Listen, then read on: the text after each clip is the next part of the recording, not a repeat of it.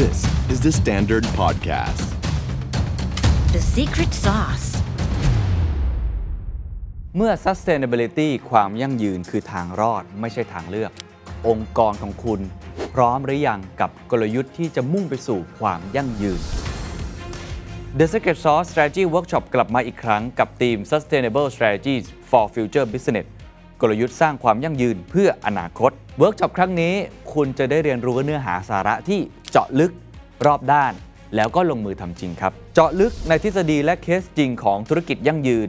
บูรณาการจากเทรนด์และโอกาสในโลกอนาคต รอบด้านกับเครื่องมือค้นหาทุกความเป็นไปได้ ในการสร้างกลยุทธ์ยั่งยืน ที่ตอบโจทย์องค์กรและสเต็กโฮเดอร์ของคุณ ลงมือทำจริง ผ่านเฟรมเวิร์กที่ออกแบบมาเฉพาะเวิร์กช็อปนี้ ครบจบทุกกระบวนการสำคัญ คุณเอาไปปรับใช้ต่อได้จริง เรียนกับผมเคนนักครินทร์นะครับ ที่จะมาแชร์เคสจริงจากการได้พูดคุย และเจาะลึกกับผู้บริหารที่ประสบความสำเร็จมาแล้ว กับกลยุทธ์ยั่งยืน และคุณนวลพนอจันทร์ จารุรังสีพงศ์ที่ปรึกษาด้านความยั่งยืนองค์กร และ GRI Certified Sustainability Professional ผู้ผ่านการจัดเวิร์กช็อปกลยุทธ์ยั่งยืนให้องค์กรชั้นนำมาแล้วกว่า 30 แห่ง เหมาะสำหรับผู้บริหารหรือผู้ประกอบการที่ต้องการที่จะยกระดับองค์กรตัวเอง ด้วยความยั่งยืน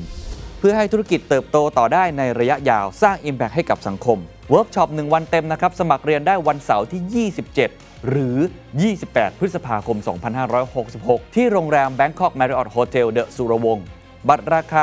15,000 บาท สมัครได้แล้วตั้งแต่วันนี้ถึง 15 พฤษภาคม เพียงสแกน QR Code หรือคลิกลิงก์ที่แนบไว้ได้เลยครับ ติดตามรายละเอียดเพิ่มเติมได้ในทุกช่องทางโซเชียลมีเดียของ The Secret Sauce แล้วมาพบกันนะครับ กับ The Secret Sauce Strategy Workshop Sustainable Strategies for Future Business กลยุทธ์สร้างความยั่งยืนเพื่ออนาคต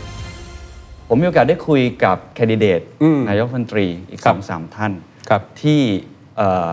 ก็เห็นคล้ายๆกัน ครับ โดยเฉพาะมาตรา1นึ ครับ หรือเรื่องของสถาบัน ครับ บอกว่า เอ้ย เนี่ย ถ้าเกิดว่าจะรวมกับพรรคก้าวไกลเนี่ย ครับ ต้องขอคุยกันก่อนในเรื่องนี้ ครับ หรือบางคนบอกว่าอันนี้ไม่เอาด้วย ฉะนั้นคำถามสำคัญก็คือว่า ในครั้งนี้มีอะไรที่เราจะต้องลดลงไหม หรือจริง ๆ แล้วเราคิดว่าเราจะไปสุดทางอย่างที่เราตั้งใจตั้งแต่เริ่มต้น เอ่อย้ำย้ำชัดๆอีกครั้งนะครับ ไม่มีลดอุดมการณ์แล้วก็ไม่มีปณีประนอมอะไรนะครับ อืม คือเราตั้งพักมาเพื่ออะไรเนี่ยเราเรารู้ดี ครับ นะครับว่าต้องการที่จะทำอะไร เกี่ยวกับเรื่องมาตรา1นึเนี่ยสิ่งที่มันน่าที่จะเป็นคำถาม แล้วก็น่าจะกังวลมากกว่า คือการที่จะเอามาตรา1นึมาเป็นอาวุธในการทำลายคนเห็นต่างทางการเมือง ครับ การที่จะเอามาทำลายอนาคตของชาติ ครับ การที่ไม่ยอมรับว่าความรู้สึกของยุคสมัยมันเปลี่ยนไป มีความจริงอันน่าอักกระอวนใจเกิดขึ้นในสังคม ครับ แล้วคนที่เป็นผู้ใหญ่ในบ้านเมือง หรือว่าคนที่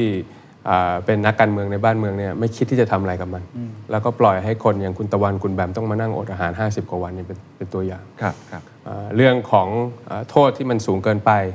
เรื่องที่ว่าใครจะฟ้องก็ได้ เรื่องที่บอกว่าไม่สามารถที่จะสืบพยานได้ เรื่องที่บอกว่าเข้าข่ายหรือไม่เข้าข่ายขึ้นอยู่กับดุลพินิจของศาลทั้งหมดทั้งปวงเนี่ยผมว่ามันเป็นสิ่งที่น่ากังวลใจ แล้วก็ไม่ได้มีการลดไม่ได้มีการคิดว่าจะสามารถทำยังไงให้สิ่งที่เป็นปัญหาที่แท้จริงของสังคมไทยที่ไม่มีใครยอมรับฟัง ครับ เพื่อที่จะแลกเข้าสู่การอำนาจรัฐไอ้เรื่องนี้ไม่ไม่ได้มีเกี่ยวข้องก็ยังยืนยันว่ามีความจำเป็นที่ยังจะต้องแก้ เพื่อที่จะให้อ่าสถาบันทุกสถาบันในประเทศไทย อยู่ในระบบ constitutional monarchy อ่าประชาธิปไตยมีพระมหากษัตริย์เป็นประมุขได้ ครับ ในการวางพระราชฐานะ และก็พระราชอำนาจให้เหมาะสมกับประเทศไทย สรุปแล้วจุดยืนเรื่องของมาตรา1นึและสถาบันพระมหากษัตริย์ก็ยังเหมือนเดิม ยังเหมือนเดิมแล้วก็ไม่ใช่เป็นเรื่องใหม่เนาะ อันนี้เราก็ทำมาตั้งแต่ตอนที่ผมเป็นหัวหน้าพักเก้าวไกลตั้งแต่ปีแรก ครับ พร้อมกับกฎหมายหมิ่นประมาทต่าง ๆ อีก 5 กฎหมายเนาะแล้วก็มีกฎหมาย slap ด้วย มีกฎหมายพรบคอมด้วยมี 116 ด้วย คือเราไม่ต้องการที่จะให้คนที่เห็นต่างทางการเมืองต้องติดคุกอีกต่อไป ครับ เพราะฉะนั้นเนี่ยมันเป็น 5 กฎหมาย และหนึ่งในนั้นก็คือ1นึอยู่ในนั้นนะครับแล้วก็เรื่องนี้ก็ไม่ใช่เรื่องใหม่ของสังคมไทยอีก ถ้าจำได้ตอนสมัยอาจารย์คณิตตอนคอรปอสมัยอ่ารัฐบาลก่อนๆก็มีข้อเสนอแนะในช่วงของคณะกรรมการปรองดองต่างๆ ในการแก้ไขให้ใกล้ชิดกับอ่าความเป็นสากล ความเป็ คนรับ นานาชาติมากขึ้น เพราะฉะนั้นเรื่องนี้จริง ๆ แล้วมันวนเวียนกลับมามันวนเวียนกลับมา แต่ว่าเป็นเรื่องที่ก็อยู่ในสังคมไทยมานานเนอะแล้วก็จริง ๆ แล้วก็เป็นกฎหมายที่เป็นมรดกของ 6 ตุลา 2519 ก่อนหน้านั้น ซึ่งผมคิดว่ามันก็มาผ่าเวลามันก็ผ่านมาล่วงเลยมานาน ครับ แล้วก็ตอนนี้โลกมันก็เปลี่ยนไปเยอะพอสมควร นานาชาติก็จับตามองดู ครับ ความรู้สึกของยุคสมัยของแต่ละคนของคนรุ่นที่มาก่อนผม ของคนรุ่นเราของคนรุ่นหลังก็แตกต่างกันไป มันอาจจะเป็นสิ่งที่เราไม่อยากจะรับฟังหรือเรารับฟังไม่ได้ แต่เราจะทำยังไงได้ ก็เราอยู่ในสังคมเดียวกัน ถ้าเกิดสภาไม่เป็นพื้นที่ปลอดภัยในการที่จะให้มีการถกเถียงพูดคุยกันอย่างมีอารยะอย่างมีวุฒิภาวะเนี่ย ครับ มันก็ไม่มีทางออกเป็น ครั ทา บ งอื่นอันนี้ก็ ผ ค ม ง คิดว่าถ้ามองเป็นสเปกตรัมก็จะพบว่าในเรื่องในเรื่องมาตรา1นึเนี่ยนะครับของก้าวไกลเนี่ยก็จะดูไปไปฝั่งหนึ่งค่อนข้างสุดเหมือนกัน แต่ละพรรคเขาก็จะมีจุดยืนที่แตกต่างกันเอ่อซึ่งเท่าที่ผมได้พูดคุยกับอ่าผู้นำของหลาย ๆพรรคเนี่ยเขาก็เวลาบอกว่าถ้าเกิดว่าจะร่วมรัฐบาลกับใคร สมมติว่าก้าวไกลได้คะแนนอย่างที่ตั้งใจไว้ อือฮึ นะครับ ก็ยังต้องบอกว่าต้องคุยกันเรื่องนี้อยู่พอสมควรเหมือนกัน เป็นเป็นหนึ่งในเงื่อนไขที่อาจจะต้องพูดคุยกันคำถามของผมคือการที่แนวคิดที่ค่อนข้างก้าวหน้ามากๆของพรรคก้าวไกล มันจะกลายเป็นกับดักหรือเปล่าที่ทำให้เราไม่สามารถได้ทำงานอย่างที่เราตั้งใจ ไม่คิดอย่างนั้นเลยครับ เพราะว่านี่คือหน้าที่ของรัฐสภาที่หลายคนมีความคิดที่แตกต่างหลากหลายในหลาย ๆ เรื่องใช่ไหมครับ บางเรื่องที่เราคิดเหมือนกันก็มีตั้งเยอะตั้งแยะนะครับ เรื่องเกี่ยวกับการบริหารเศรษฐกิจ เรื่องเกี่ยวกับแรงงาน เรื่องเกี่ยวกับอ่าการอ่าสู้กับสังคมสูงวัย ครับ เราสามารถที่จะเอ่อแสวงจุดร่วมแล้วก็สงวนจุดต่างในหลายๆเรื่อง ส่วนเรื่องการแก้มาตรา1นึก็เป็นส่วนหนึ่งที่ต้องแก้กฎหมาย แก้กฎหมายก็เป็นเรื่องของนิติบัญญัติ นิติบัญญัติก็คืออยู่ในสภา ครับ คราวนี้ก้าวไกลก็จะต้องมีมีความตั้งใจที่จะอ่าเป็นรัฐบาลในการที่จะเอานโยบายของเราทำให้เกิดการเปลี่ยนแปลงให้ได้ อืม แต่ในขณะเดียวกันเราก็จะมีสสอยู่ในสภา ครับ ซึ่งสสของเราก็จะเป็นคนที่นำเสนอสิ่งที่เราพยายามจะทำในสมัยนี้และไม่ได้รับการบรรจุอีกรอบหนึ่ง ครับถ้าเกิดเรื่องนี้กลายเป็นเงื่อนไข หรือเรื่องอื่นๆด้วยที่เรามีความคิดเห็นที่ก้าวหน้า จนหลาย ๆพักก็พูดเหมือนกับว่าต้องคุยกันเรื่องนี้พอสมควรเพราะจุดยืนเขาก็มีมุมมองที่แตกต่างพอสมค ครั วร บ แล้วก็ทำให้เราเนี่ยเอ่อมีเพดานไม่สามารถได้เป็นพักร่วมรัฐบาล ก็ยินดีที่จะเป็นฝ่ายค้านถูกไหมครับ คือผมคิดว่ามันยังมีเวลาพูดคุยกันอีกเยอะมากเลย นะ การทำงานทางความคิดรวมถึงสถานการณ์ต่าง ๆ ที่มันเปลี่ยนไปในบ้านเมืองเนี่ยจากปี 62 มาเป็น 63 63 มาเป็น 64 64 มาเป็น 65 65 เป็น 66เนี่ยมันเปลี่ยนไปได้เรื่อยๆ ครับ แล้วก็เวลาเรามีโอกาสที่จะแสดงวิสัยทัศน์การผ่านเวทีดีเบตหลาย ๆ ครั้งเนี่ยไอ้เรื่องการทำงานความคิดมันก็ไหลลื่นกันไปได้เรื่อย ๆ จากการที่มีการพูดคุยเรื่องนี้เมื่อปี 62 63 64 65 แต่ผมคิดว่าความรู้สึกหรือว่าการบริหารจัดการปัญหา เมื่อเทียบกับความท้าทายที่มันเกิดขึ้น เมื่อเทียบกับการที่เยาวชนโดนคดีหนักๆมากขึ้นมันก็เปลี่ยนใจกันได้ อืมอืมค ผ รับ มยังคิดว่าเอ่อใจคนมันไม่ใช่หินไม่ใช่ปูน มันยังสามารถที่จะเปลี่ยนแปลงตามสถานการณ์ต่างๆ ตามเหตุและผลตามสถานการณ์ที่มันเกิดขึ้น ครับ ได้ เพราะฉะนั้นเนี่ยมันยังมีเวลาในการที่จะพูดคุยกัน แต่อย่างน้อยก็คือสามารถที่จะมีเงื่อนไข แล้วก็มีเจรจาว่าโอเคการร่วมรัฐบาลนี้เราเอาประชาชนมาเป็นที่ตั้งเอาความเดือดร้อนของประชาชนมาเป็นที่ตั้ง เอาชื่อเสียงของประเทศมาเป็นที่ตั้ง ครับ แล้วอะไรที่เราควรจะทำร่วมกันได้หรือทำร่วมกันไม่ได้ยังไง ในรัฐบาลก็ดี หรือในรัฐสภาก็ดี มันก็มี 2 เวทีในการทำงานตรงต่างกัน อันหนึงก็คือเป็นการบริหารอีกอันหนึงก็เป็นนิติบัญญัติใน ครับ การแก้กฎหมาย สรุปแล้วก็คือไม่มีความกังวล ยังยืนยันที่จะไม่ปฏิปนอมอุดมการณ์แม้ว่าจะเป็นฝ่ายค้านถูกไหมครับ และต้องการที่จะเพิ่มประสิทธิภาพในการทำงานให้เกิดความเปลี่ยนแปลง เพื่อที่จะเอ่อทำตามจุดประสงค์ของการตั้งพรรคขึ้นมา ครับครับตอนนี้เวลาคนเดินเข้าคูหาเนี่ยส่วนหนึ่งเลือกด้วยนโยบาย ความชื่นชอบส่วนตัวจากอดีตว่ากันไป แต่อีกส่วนหนึ่งก็คือเรื่องจากจุดยืนทางการเมือง คือจะจับมือกับใครจะอยู่ขั้วไหน ตอนนี้แทบจะเป็นจุดประเด็นสำคัญมากๆ โดยเฉพาะกับคนรุ่นผมแล้วลงมา ค่ะ เขาจะถืออุดมการณ์เป็นเรื่องหลัก เพราะว่าอันนี้ถ้าเกิดว่า แน่นอน เปลี่ยนแล้วเขารู้สึกว่าคนนี้ไม่มีจุดยืนทางการเมืองถูกไหมฮะในฐานะที่พรรคเพื่อไทยเองเนี่ยก็เป็นพรรคใหญ่ อ่ามีมีโอกาสที่จะเลือกก่อน ผมคิดว่าคุณนุ้ยอิงตลอดระยะเวลาที่สัมภาษณ์มา ก็พยายามจะไม่ให้ความชัดเจนนักพูดตามตรงคือรอสถานการณ์ คือพูดว่าแลนด์สไลด์ก่อน 310 เสียงก่อนก็เดี๋ยวว่ากัน แต่ผมเชื่อว่าเราเป็นนักธุรกิจเหมือนกันครับ ค่ะ เราต้องประเมินความเสี่ยง แล้วผมว่าเราต้องประเมินซีนารีโอถูกไหมฮะ ค่ะ เราต้องคาดการณ์ว่าซีนารีโอที่จะเกิดขึ้นจะเป็นอย่างไร และภาพที่ออกมาจะเป็นอย่างไร และผลเสี่ยงที่จะเกิดขึ้น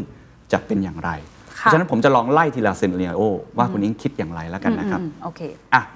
ซีเรียลที่แบบแลนด์สไลด์ไปเลย ค่ะ แล้วก็สบาย ๆ นี่คงไว้ก่อน อ่าฮะ แต่ว่าอ่ะคะแนนอาจจะไม่ถึงขนาดนั้น ค่ะ อยู่ระดับกลางๆนะครับเอ่อต้องจับมือต้องจับมือนะครับเอาประเด็นแรกก่อนว่า ถ้าเกิดต้องจับมือกับพักต่างๆ ที่เป็นพักร่วมฝ่ายค้านในตอนนี้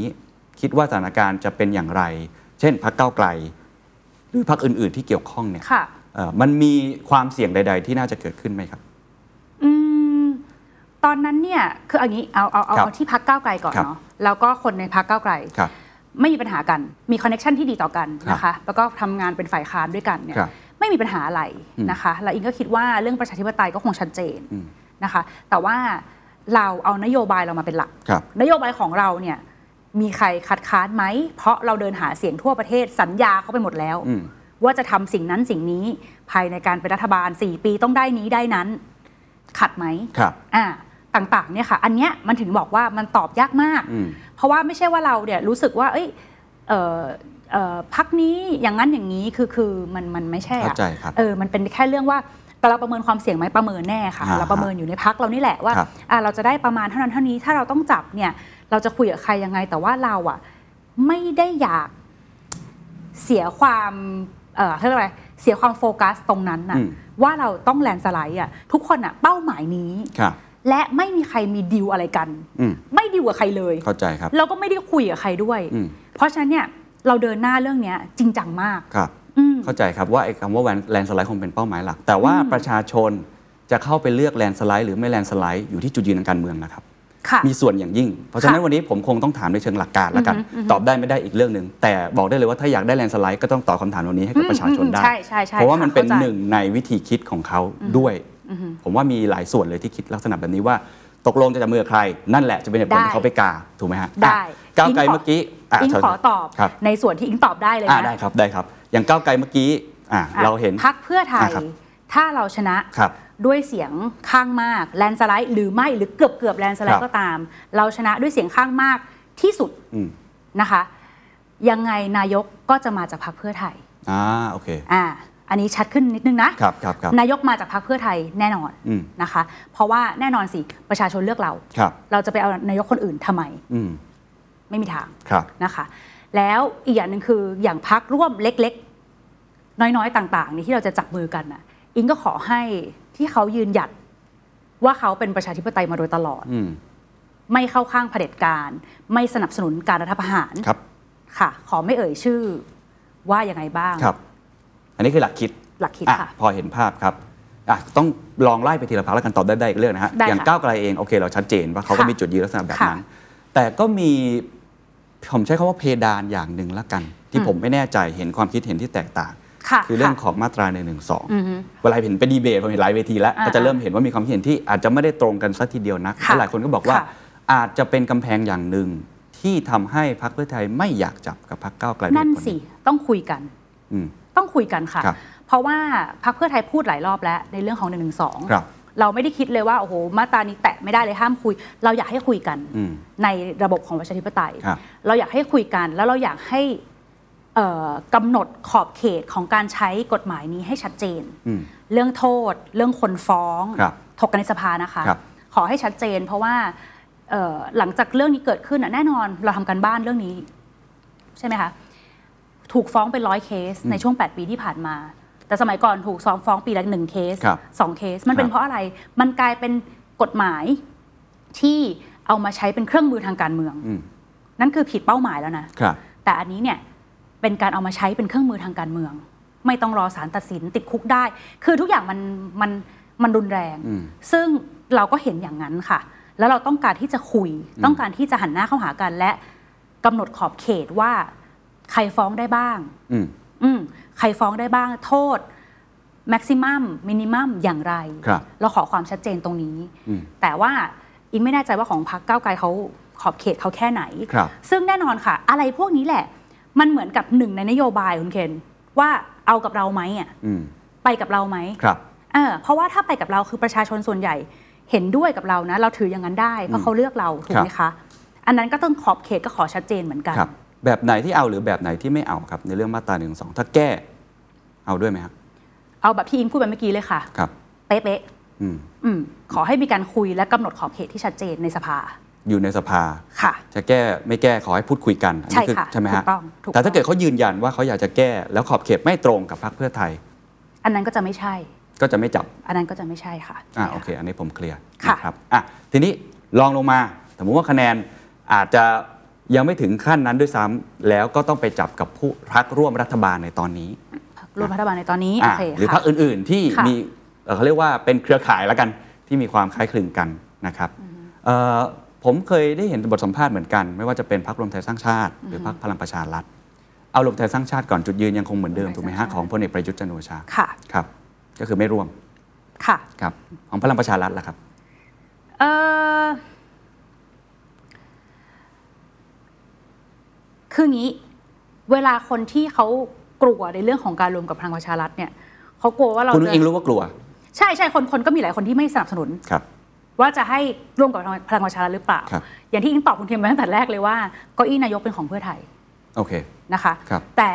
หลังจากนี้คุณเทียมมันจะมีดีเทลอีก ซึ่งอิงอ่ะขอไม่ระบุเป็นลายพักแบบนี้ ครับ เพราะมันจะยากมาก เพราะว่าเป็นคนที่ไม่อยากพูดไปแล้ว แล้วพอมันเกิดเหตุการณ์อะไร last minute ขึ้นมา อืม เออแต่ให้มั่นใจว่านายกมันมาจากเพื่อไทยอะ ครับ แน่นอน แสดงว่า ก็ เมื่อกี้ครับ แล้วก็สิ่งในในเรื่องของ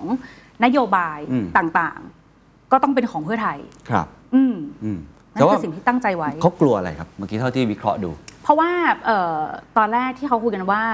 เอ่อ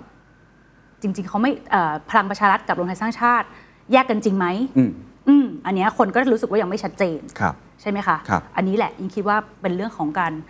เรื่องของการทำรัฐประหาร อ่า อืม ครับ มัน เป็นมันเป็นก้อนเดียวกัน แล้วในพัก หรือเปล่า หรือคุณนึงอิงเองประเมินกันยังไงไอ้เรื่องความกลัวนี้มันทำให้เราเสียคะแนนไหมครับ ถ้าเกิดเราภายหลังนะผมไม่แน่ใจนะ สมมติภายหลัง เราไป อิงค่ ร อ วม นข้างมั่นใจว่า อิงค่อนข้างมั่นใจว่าด้วยเหตุและผลประชาชนต้องเข้าใจอยู่แล้วค่ะ ด้วยเหตุและผลที่จะเกิดขึ้นในอนาคตนะ ซึ่งอนาคตคืออะไรยังไม่ทราบเหมือนกัน ครับ อันนี้คือพูดด้วยความสัตย์จริงว่ายังไม่ทราบเหมือนกันว่า ครับ มันจะเป็นยังไงต่อไป ครับ นะคะ มีเหตุและผลหรือเงื่อนไขอะไรบ้างครับ ที่ทำให้คุณอิงจะร่วมในเชิงหลักการแล้วกันอ่ะ อืมยังเร็วเกินไปที่จะตอบ ยังเลยเกินไปที่จะตอบ มอืมไม่อยากตอบแล้วเซนซิทีฟ อืม ค่ะ ครับ เพราะว่าถ้าเกิดมองในตอนนี้ถูกไหมฮะเมื่อกี้ ค่ะ คุณอิงก็บอกว่า สายสัมพันธ์ ระหว่างนายพลผู้น้องกับนายพลผู้พี่ ถูกไหมฮะก็ก็มีสายสัมพันธ์ซึ่งกันและกัน ใช่ค่ะ ใช่ไหมฮะแต่ว่าอ่ะตอนนี้เราเห็นแล้วว่าเขาแยกออกจากกันซึ่งแยกจริงไม่จริงอันนี้เราก็ไม่รู้ ทบ เหมือนกัน ค่ะ แต่อย่างน้อยมันมีสมการนี้เกิดขึ้นมาถูกไหมฮะว่าอ่ะมีโอกาสที่จะรวม แต่ว่าคุณอิงยืนยันว่าถ้าจะอ่ะยังบอกว่ายังไม่ได้บอกว่าจะรวมหรือไม่รวม แต่ต้องนายกต้องมาจากพรรคเพื่อไทย ใช่ค่ะ ถูกไหมฮะซึ่งนี่ก็เป็นเงื่อนไขที่ก็ต้องไปคุยกันเพิ่มเติม ถูกต้อง อ่า มันมีดีเทลอีกเยอะมาก ครับ แล้วในแง่ของจุดยืนทางการเมืองล่ะครับเมื่อกี้บอกต้องไปคุยดีเทลถ้าจุดยืนทางการเมืองของอ่ะพลังประชารัฐประ ถ้า ชารัฐ พลั เอง ง ประชารัฐยังสนับสนุนเรื่องของรัฐประหารไม่ใช่แล้วค่ะ เพราะว่าพรรคเพื่อไทยเต็มตัวคือเราไม่สนับสนุนรัฐประหาร แสดงว่าถ้าวันนั้นเขาเปลี่ยนจุดยืนเขาไม่สนับสนุนรัฐประหาร เราก็อาจจะพูดคุยกันได้ เราพูดคุยกันได้ เราพูดคุยกันได้ แต่รวมหรือเปล่าอีกเรื่อง อืมแสดงว่ายินดีที่จะพูดคุยกับพลเอกประยุทธ์จันทร์โอชาด้วย อ๋อถ้าถ้าถ้าท่านคุยเราก็คุยได้ค่ะเราสวัสดีท่านได้อยู่แล้วแน่นอน ไม่ใช่พูดคุยแบบนั้น แต่ สิ เดี๋ย คว รับ เดี๋ยวท่านแต่ท่านก็ดุเหมือนกันนะคะ ก็อาจจะแบบไม่อยากคุยเท่าไหร่เดี๋ยวท่านว่าเอา แต่ประตูเปิด ประตูเปิดพร้อมพูดคุยอย่างนั้นเหรอฮะ ไม่ค่ะ อืม ก็คิดว่าของท่านเป็นส่วนที่ชัดเจน อ่าโอเค ค่ะ ครับอ่ะกลับมาที่ของพลังประชารัฐคือผมต้องถามเรื่องนี้เยอะนิดนึง เพราะว่าอย่างที่คุณอิงบอกความกลัวนี่แหละ อืม มันจะมีผลต่อการเข้าไปคูหาถูกไหม ค่ะ ฮะว่า เอ๊ะ สรุปแล้วมันความชัดเจนมันยังไงบ้าง เราประเมินยังไงเรากลัวไหมครับว่ามันจะทำให้คนอาจจะรู้สึกว่า เอ๊ะพักเราไม่มีจุดยืน เปลี่ยนแปลงไป ตอนแรกบอกแบบนั้น เมื่อกี้ก็บอกว่าเอาวไม่เห็นด้วย เมื่อกี้ทำติ๊กตอกกันก่อน ก็บอกว่าคุณพลเอกประวิตยพลังประชารัฐไม่เอา แต่พอตอนหลังเราเปลี่ยนไอ้ความเปลี่ยนแปลงแม้ว่าจะมีเหตุผลที่จะอธิบายได้ ค่ะ แต่เรามีการประเมินความเสี่ยงของคนที่ฉันไว้ใจคุณนะ อืม แต่คุณทำแบบนี้กับฉันทำไมอะกังวลแบบนั้นไหมครับ อีกมั่นใจว่าเอ่อถ้าเราจะต้องตัดสินใจทำอะไรสักอย่างอะค่ะ เหตุผลเราต้องชัดเจน ไม่ใช่ว่าดำน้ำไปบุ๊บบุ๊บบุ๊บบุ๊บแล้วเออเออเอาอย่างนั้นแหละ ไม่ใช่ค่ะ เมื่อกี้ที่บอกว่า no ก็คือ no ที่อีกหนึ่งพูดว่าพรรคเพื่อไทยนายกต้องมาจากพรรคเพื่อไทยอะค่ะ อืม อีกไม่ได้เปลี่ยนจุดยืน อืม นึกออกไหมครับพรรคเพื่อไทยต้องเสนอนายก และนายกก็ต้องมาจากพรรคเพื่อไทย ครับ นั่นคือสิ่งที่เน้นย้ำ ครับ แล้วอิงคิดว่าตัวอิงเองอะค่อนข้างเป็นคนชัดเจนอยู่แล้วนะคะ เพราะฉะนั้นถ้าเกิดเหตุการณ์อะไรขึ้นก็ตามในอนาคต อิงก็คงจะต้องออกมาพูดอย่างชัดเจนเหมือนกัน ว่าทำไมเป็นอย่างนั้น อืม ทำไมทำไมอะไรเกิดขึ้นบ้าง อืม ในสิ่งที่ ครับ ในสิ่งที่เป็นไปในอนาคต ซึ่งเรายังไม่ทราบเนี่ยนะคะ ครับ ก็ต้องก็ต้องแสดงความชัดเจนในทุก ๆ เรื่องอะค่ะ คิดว่าอธิบายได้ ใช่ค่ะ อธิบายได้อยู่แล้ว อืม แต่ จะจับหรือเปล่าอีกเรื่องนะคะ อาจจะไม่จับนะคะ ครับ นึกออกไหมเข้าใจไหมว่าเออคือ แต่ว่าเราจะจับหรือเราจะไม่จับ อืม เราต้องอธิบายให้ได้ อืม ว่าเพราะอะไร จุดยืนของพรรคชาติไทยพัฒนาของคุณวราวุฒิในเชิงขั้วอำนาจตรงนี้คืออะไรครับ เรามีอยู่สองเรื่อง ครับ เรื่องแรกเนี่ยที่หลายคนพูดถึงเราพูดถึงมาตรา1นึ ครับ นะครับจุดยืนของชาติไทยพัฒนาคือ เราไม่คิดว่ามาตรานี้เป็นปัญหา ครับ แล้วเราก็จะไม่ยุ่งกับมัน ไม่แตะเลยถูกห ไม่แตะ ครับ ปัญหามันอยู่เพียงแค่ตัวกฎหมายไม่ได้มีปัญหา ครับ มันมีปัญหาในดุลพินิษของคนที่เอากฎหมายฉบับนี้ มาตรานี้ไปใช้ ครับ ดังนั้นสิ่งที่ต้องแก้ก็คือที่มาแล้วก็ดุลพินิษของคนที่เอากฎหมายฉบับเนี้ยมาตรานี้ไปใช้ เราจะแก้ยังไงครับท่านนายครับ กระบวนการใน ครับ การพิจารณาหรือว่าคนที่มีหน้าที่พิจารณา ครับ นะครับมาตราเนี่ยเวลาจะกล่าวหาเอ่ยอะไรเอ่ยเนี่ยวิธีพิจารณาเนี่ยควรจะต้องมีการเขียนให้ชัดเจน ว่าอะไรเข้าข่ายอะไรไม่เข้าข่าย ผมถึงได้บอกว่าตัวปัญหานะมันไม่ได้อยู่ที่ตัวกฎหมาย ครับ แต่มันอยู่ที่ตัวที่คนเอาไปใช้นะครับแล้วก็บางครั้งก็ทำให้ระคายเคืองเบื้องเขายี่คนละบาททำให้คนต่างๆ เข้าใจผิด ครับ นะครับดังนั้นเนี่ยวิธีแนววิธีการพิจารณาความภายใต้กรอบของ 1 1 2เนี่ยต้องเขียนให้ชัดเจนว่าจะเป็นอย่างไร ครับ นะครับนั่นคือข้อที่ 1 ครับ ข้อที่ 2 ก็คือแนวนโยบายที่เรานำเสนอ โดยเฉพาะอย่างยิ่งเกี่ยวกับเรื่องสิ่งแวดล้อมและเรื่อง sustainability นั้นเนี่ยเราถือเป็นภารกิจที่สำคัญที่สุดของประเทศไทยในขณะนี้ ต้องได้รับการตอบรับและผนวกเข้าไปอยู่ในนโยบายหลักของรัฐบาล ครับ สองเรื่องนี้จะเป็นเรื่องที่เราจะตัดสินว่าแล้วเราจะจับมือกับใคร ครับ นะครับ ซีน a ร i o ต่างๆ ที่จะเกิดขึ้นมา ผมเชื่อว่ามีหลายคนก็คงคาดการณ์มา ไม่ว่าจะเป็นพักที่มีโอกาสได้คะแนนสูงที่สุด ที่เขาประกาศแลนด์สไลด์ต่างๆ หรือว่าพักที่เป็นพักร่วมรัฐบาลในอยู่ตอนนี้นะครับก็มีเอ่อสวอยู่ที่สามารถที่จะยกมือโหวตได้อะไรต่างๆเนี่ย ครับ ตรงนี้ได้มีการพูดคุยกันไหมครับ แล้วพรรคชาติไทยพัฒนาคิดว่าจะจับมือกับใครครับ อย่างที่ผมได้กล่าวไปเมื่อสักครู่ว่าตัวที่จะตัดสินก็คือพอเลือกตั้งเสร็จแล้วเนี่ย ครับ นะครับพักนี้ได้เท่านี้พักนี้ได้เท่านี้พักนี้ได้เท่านี้ ครับ จะเป็นตัวกำหนดเองว่าสมการจะออกมาเป็นอย่างไร กรณีเรื่องที่หลายฝ่ายออกมาพูดเรื่องการที่สวมีสิทธิ์มาลงคะแนนโหว ครั ต บ เลือกนายกเนี่ยนะผมคิดว่าไม่น่าจะเป็นประเด็น เพราะว่า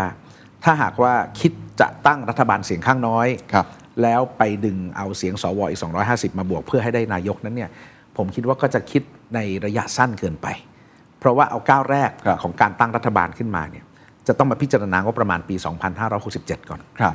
ถ้าหากว่าคุณเป็นรัฐบาลเสียงข้างน้อย ครับ สมมุติว่าโหวตในสภาได้นายกแล้ว แล้วมาตั้งเป็นรัฐบาลเสียงข้างน้อย ครับ งบประมาณวาระหนึ่งคุณก็ตายแล้ว อืม แล้วคุณก็ต้องยุบสภา ครับ แล้วก็เลือกตั้งใหม่ ครับ ฉะนั้นผมไม่คิดว่าสถานการณ์นั้นจะเกิดนะครับ ถ้าสถานการณ์เกิดแล้วพรรคชาติไทยพัฒนายินดีที่เป็นฝ่ายค้านถูกไหมฮะจะไม่ร่วมรัฐบาลอันนั้น เอาเราจะอยู่กับเสียงข้างมากนะครับเพราะว่าถ้าอยู่กับเสียงข้างน้อย แล้วก็เกิดกับการยุบ แต่มาก สภ อันนั้นก็คือรวมสวไปแล้วก็ถือว่าป็ เอา น ไม่เราพูดถึงสภาล่าง เราเรา โอเค เราพูดถึงสภาผู้แทน ครับ ราษฎร ครับ นะครับการรวมคะแนนออกมา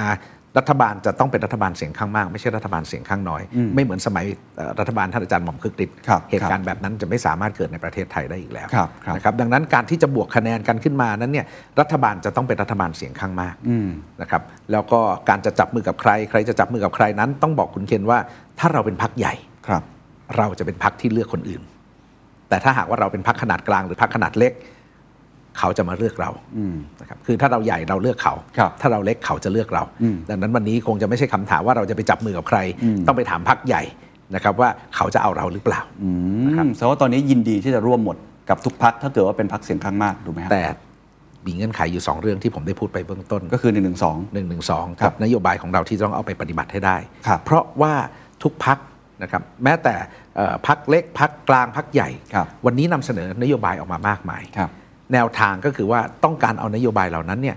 ไปใช้หลังจากการเลือกตั้ง ครับ เพราะนโยบายเหล่านั้นมันมาจากการฟังเสียงของพี่น้องประชาชนพักของชาติไทยเองนะครับชาติไทยพัฒนาเราก็ไปรับฟังมาทั่วประเทศ แล้วเราอยากจะเอาแนวคิดเหล่านั้นออกมาเป็นนโยบาย แล้วก็ไปใช้ในการทำงานในฐานะรัฐบาล อืม นะครับซึ่งทุกพักเองก็คงจะมีเป้าหมายไม่ได้แตกต่างกันไป ครับเท่าที่ฟังหนึ่งสองก็น่าจะมีพัก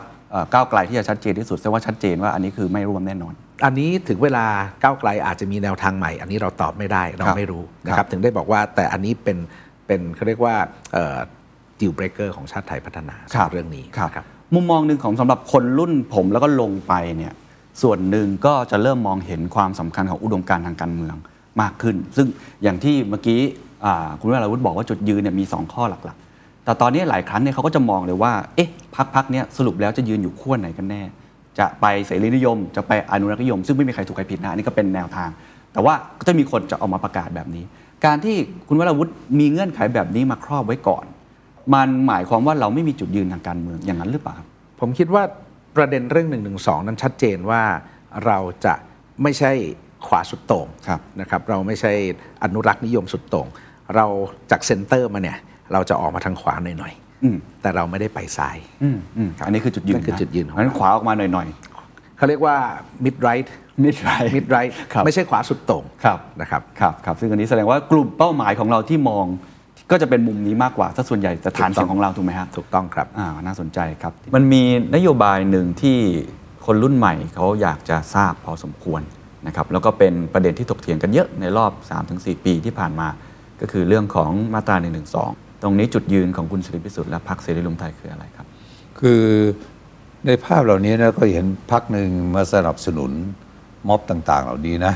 แล้วก็อยากจะเลิก ใช่ไหมพอมีข่าวกระแสไปพักอีกหลายพักก็บอกไม่เอาใช่ไหมฮะตอนนี้ก็เด็เป็นสองฝ่าย อยากจะเลิกกับไม่เอา นี่เมื่อถามอย่างนี้ก็จะพูดจากคนมีประสบการณ์ใช่ไหมฮะผมเนี่ย ตอนที่ถูกสมัครเล่นนะถูกยัดข้อหาบินพระบรมเดชานุภาพสองคดีด้วยกันใช่ไหม ครับ เพราะฉะนั้นกฎหมายตัวเนี้ย ถ้ายังใช้อยู่โดยไม่มีการเปลี่ยนแปลงในทิศทางที่ถูกต้องนะ มันก็สามารถยัดเยียดกันได้นะแล้วคนพวกเนี้ยจะมีปัญญาอะไรต่อสู้ แต่ผมเนี่ยเป็นพบตรเพราะผมมีความรู้มีความอ่านมีประสบการณ์ ในการสืบสวนสอบสวน เพราะฉะนั้นผมก็สามารถหลอกล่อให้พนักงานสอบสวนที่ต่ำกว่าผมเนี่ย ประสบการณ์น้อยกว่าผมเนี่ยได้จนกระทั่งต้องยกฟ้องหมดอ่ะใช่ไหมฮะทีนี้ประชาชนถ้ามาเจออย่างนี้จะสู้ได้เหรอ ครับ สู้ไม่ได้ เพราะฉะนั้นถามว่ากฎหมายเป็นไง ต้องเปลี่ยนไหมต้องเปลี่ยน สรุปคือต้องแก้ ต้องแก้ แต่ไม่ใช่ยกเลิกแล้วพอบางพักบอกยกเลิก ครับ งพักบอกกูไม่ยุ่ง แต่ของผมเนี่ยต้องบอกแก้อ่ะแล้วแก้ยังไง ผมก็อธิบายแล้ว ใครปรงพระชนประหารชีวิต ใครเตรียมการนะ เพื่อปรงพระชน ก็ตลอดชีวิต มันจะลดลดลดลดมันเรื่อยอะนะเอาพอมาตรานี้ มันจะบอกดูหมินหมินประมาท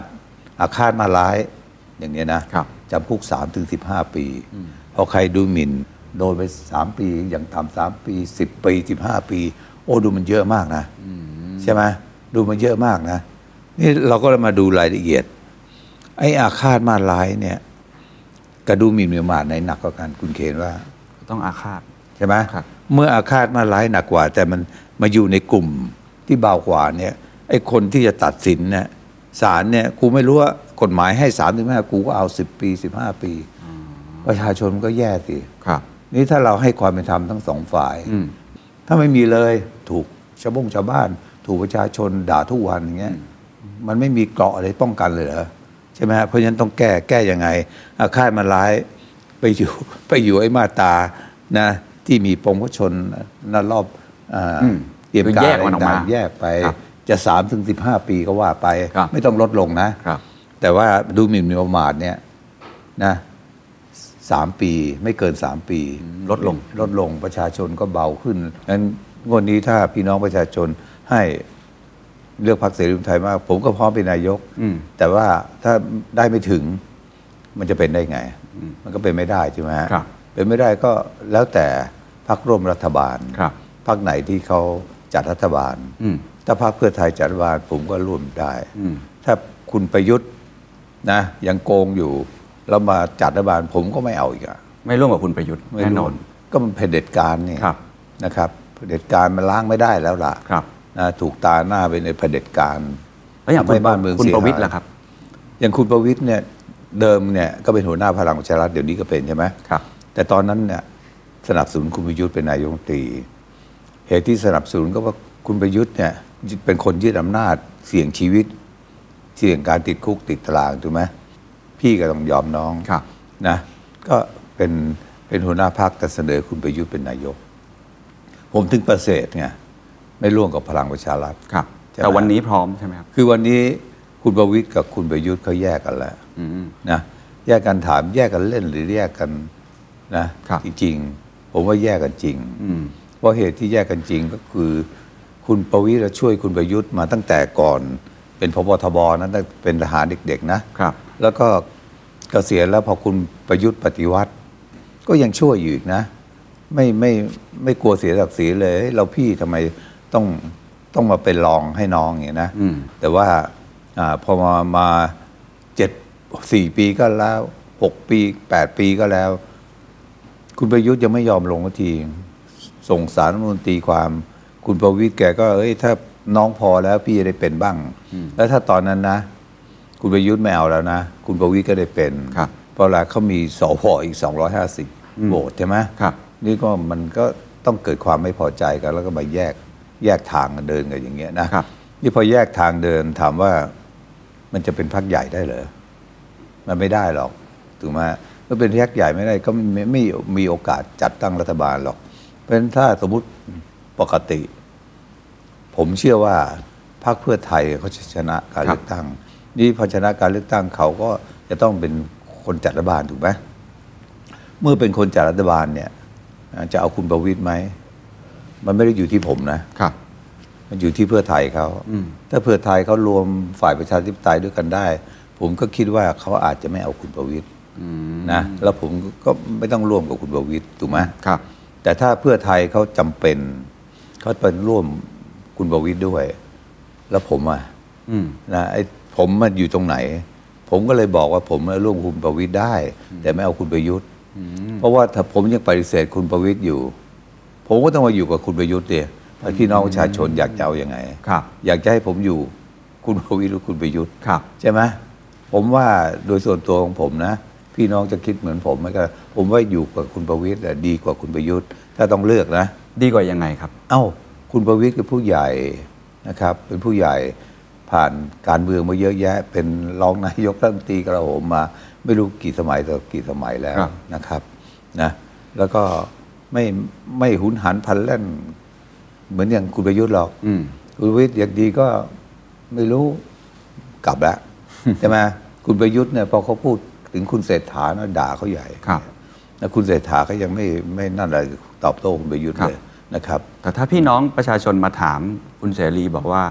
คุณประวิทย์ก็เป็นส่วนหนึ่งของการสืบทอดอำนาจเผด็จการ แล้วจุดยืนประชาธิปไตยที่คุณเสรีเชื่อถือมันคืออะไรอะครับ ถ้าจะไปร่วมมือ ก็บอกแล้วไงว่าสองพักนี้เขาแยก เขาแยกขาดแล้วล่ะครับ แยกขาด แล้วอีกประเด็นหนึ่งก็คือ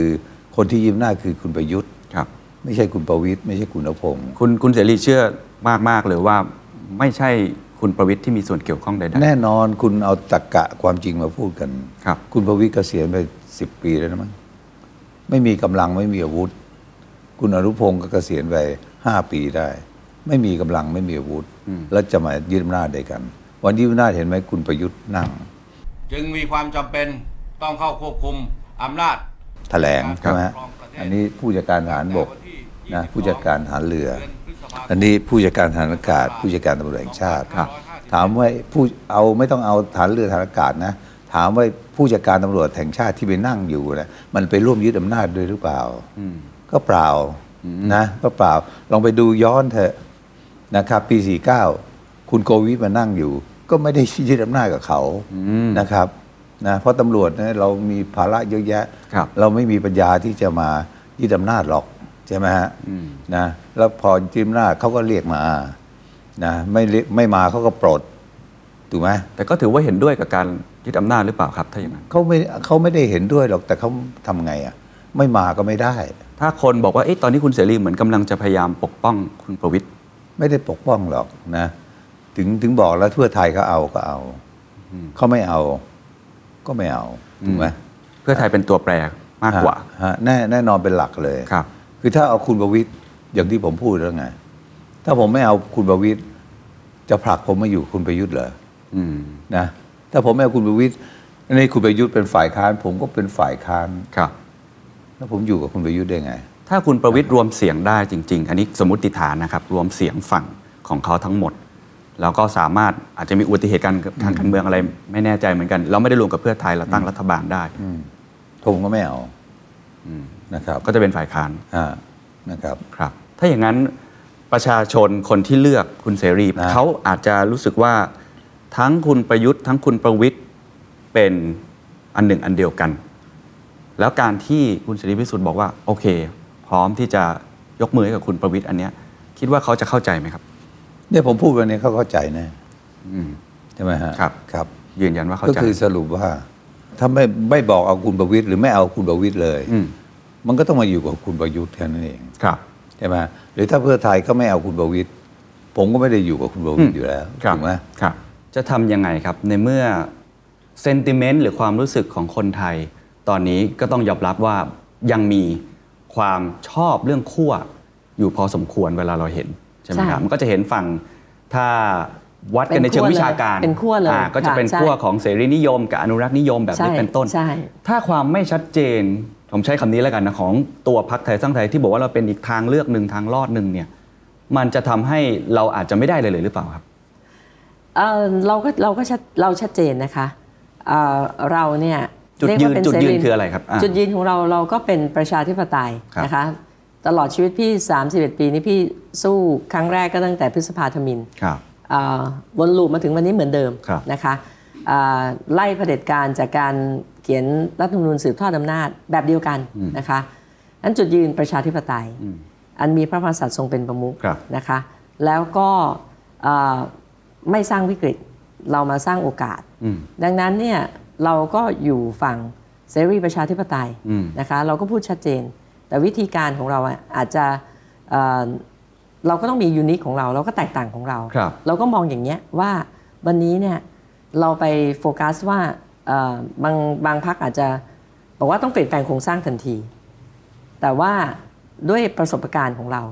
เราคิดว่าอย่างเมื่อกี้นี้พี่พูดถึงเรื่องปฏิรูประบบรัฐราชการ ครับ นี่ก็เช่นกัน อืม มันต้องเป็นขั้นเป็นตอนนะคะ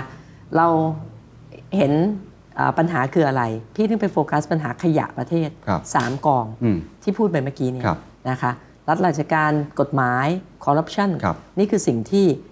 ที่ที่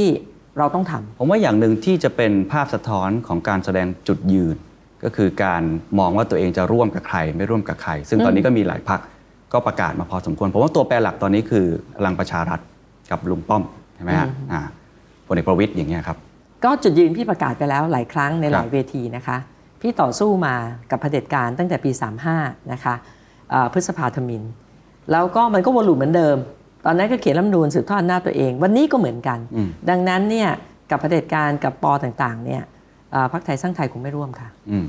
เท่ากับเพื่อไทยแหละครับ ตอนนี้ก็มีข่าวว่าเพื่อไทยกับพลังประชารัฐมีโอกาสจะเป็นอย่างนั้น เพื่อไทยกับพลังประชารัฐก็มีโอกาสที่เป็นไปได้ แต่ก็เป็นเอ่อเรื่องของเพื่อไทยกับพลังประชารัฐ ครับ ซึ่งอาจจะก็ถึงบอกว่ามันเป็น last war อืม อ่าแต่พี่เองเนี่ยพี่ไม่ได้ทำเพื่อตัวเราเอง ครับ แต่พี่ทำเพื่อกำลังเป็น beginning ที่ในการสร้างอนาคตให้กับอ่าประเทศ ครับ กับคนรุ่นต่อไป ถ้า ถ้ากับเพื่อไทยอย่างเดียวแหละค ถ้า รับ ถ้าไม่พี่ก็สามารถเป็นฝ่ายค้านได้ อืม พี่ยินดีเป็นฝ่ายค้านที่มีคุณภาพ อืมจากกติกาเรื่องของการเลือกตั้งในครั้งนี้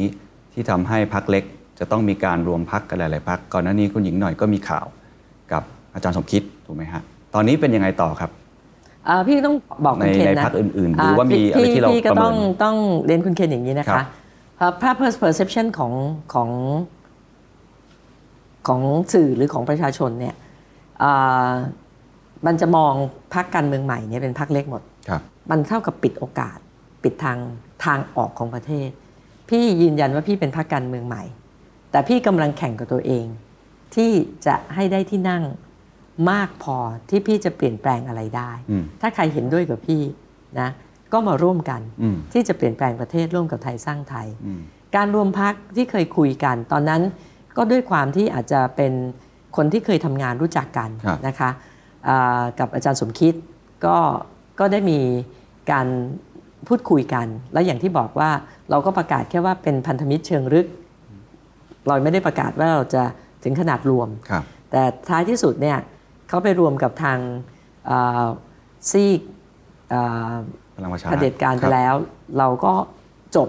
มุมมองหนึ่งของคนรุ่นใหม่ที่เราเห็นในระยะหลัง ค่ะ ๆ แล้วก็กลายเป็นประเด็นทางสังคม เรามีกลุ่มนักเรียนเอ่อโบขาวนะครับ ค่ะ เรามีกลุ่มนักเรียนที่ไม่เห็นด้วย อืม นะครับ แล้วก็พยายามจะเรียกร้องเรื่องของสถาบัน ค่ะ แล้วก็ข้อเสนอต่างๆ หรือว่า ค่ะ ม .112 เองก็ตามที ค่ะ แน่นอนครับเขาต้องถามจุดยืนอยู่แล้ว ค่ะ ของพรรคไทยสร้างไทยจะตอบยังไงครับ พี่มองอย่างนี้ค่ะ ว่า เนี่ยเราสองคนเนี่ยเรายังมีกฎหมายคุ้มครองตัวเรานะครับ นะใครมาหมิ่นประมาทเราอาฆาตเราอะไรเงี้ยเราแจ้งความได้นะ ถูกไหมคะเอ่อสถาบันหรือเออเรียกว่าเอ่อผู้นำของแต่ละประเทศนะคะเอ่อก็จะมีกฎหมายนี้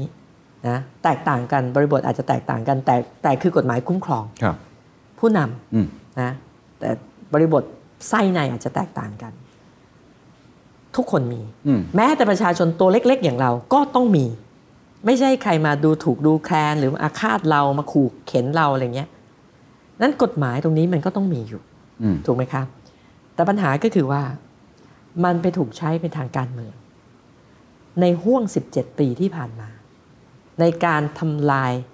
คนเห็นต่างทางการเมือง แล้วยัดข้อกล่าวหานี้ไป อืม เพื่อให้คือมันสู้กันระหว่างอนุรักษ์นิยมกับเสรีนิยม ครับ วันที่อนุรักษ์นิยมมีอำนาจ ก็ยัดข้อหานี้ให้เสรีนิยม อืม ถูกไหมคะ มันก็ทำให้เกิดความขัดแย้งมากขึ้น เกิดทำให้เกิดความเข้าใจผิดกันมากขึ้น ไม่มีประโยชน์เลย คนที่ได้ประโยชน์ก็คือคนที่ใช้กฎหมายนี้ในการที่จะเอ่อกำจัดคู่แข่งทางการเมือง อืม หรือคนที่เห็นต่างทางการเมือง ดังนั้นพี่มุมมองพี่นะ ครับ กฎหมายต้องมี ยังต้องมีเราประชาชนคนธรรมดาเราตัวเล็ก ๆ เราก็ยังมี แต่คนที่ไปใช้กฎหมาย ในทางที่ผิดวัตถุประสงค์ เพื่อที่จะเอาผิดคนเห็นต่างการเมือง ไม่ว่าจะเป็นเด็กหรือเป็นเอ่อไม่ว่าจะเป็นน้องๆ ไม่ว่าจะเป็นเอ่อคู่แข่งทางการเมือง อืม มันต้องมีบทลงโทษกับคนที่ใช้กฎหมายไปในทางที่ผิด มีอำนาจใช้กฎหมายถูก เขามีอำนาจในการใช้กฎหมาย ครับ แต่ถ้าเขามีอำนาจแล้วใช้อำนาจในการใช้กฎหมายเพื่อเพื่อกลันแกล้งคนอื่นเนี่ อื ย ม เขาต้องถูกลงโทษ ครับ พี่มองอย่างนั้น ครับ พี่มองอย่างนั้น ครับ แสดงว่าถ้าเกิดว่ามีบทบาทหน้าที่มีอำนาจ คุณสุดารัตน์แอคชั่นที่จะทำต่อเรื่องนี้ จะเป็นเรื่องการรับฟัง จะเป็นเรื่องของการ ใช่ แก้ พี่คิดว่าต้องต้องอย่าเอาไว้ใต้ผม มันเป็นปัญหาละ ครับ ถ้าเราจะแก้ปัญหาประเทศ ถือว่าอิชชูนี้คืออิชชูที่เป็นปัญหา อืม และเป็นอิชชูที่ทำให้เกิดความแตกแยก